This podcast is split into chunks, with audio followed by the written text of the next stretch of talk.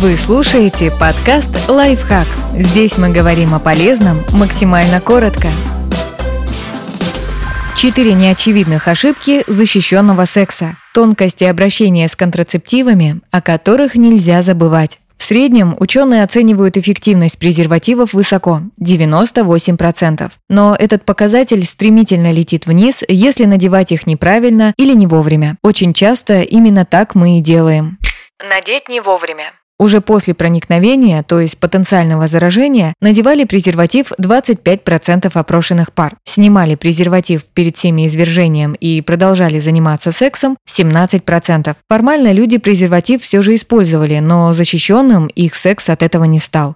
Забывать мыть руки. Фингеринг, ласки пальцами с проникновением, также требует своего барьера. Им могут служить латексные перчатки. Но если это кому-то покажется избыточной осторожностью, очень важно перед сексом хотя бы мыть руки. Нас учили делать это только перед едой. А зря.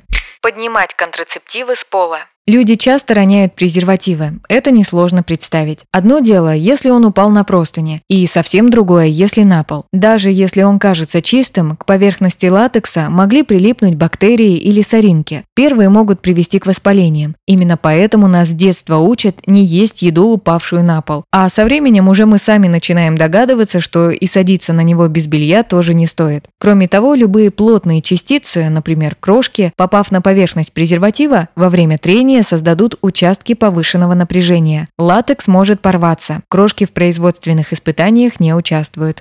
Надевать сразу два презерватива. Может показаться, что если надеть два презерватива одновременно, можно добиться двойной защиты, но это не так. Все испытания рассчитаны по принципу одного слоя. Второй значительно увеличивает трение, латекс лопается. С чистыми руками и ясными мыслями – вот, пожалуй, универсальный подход к по-настоящему защищенному сексу.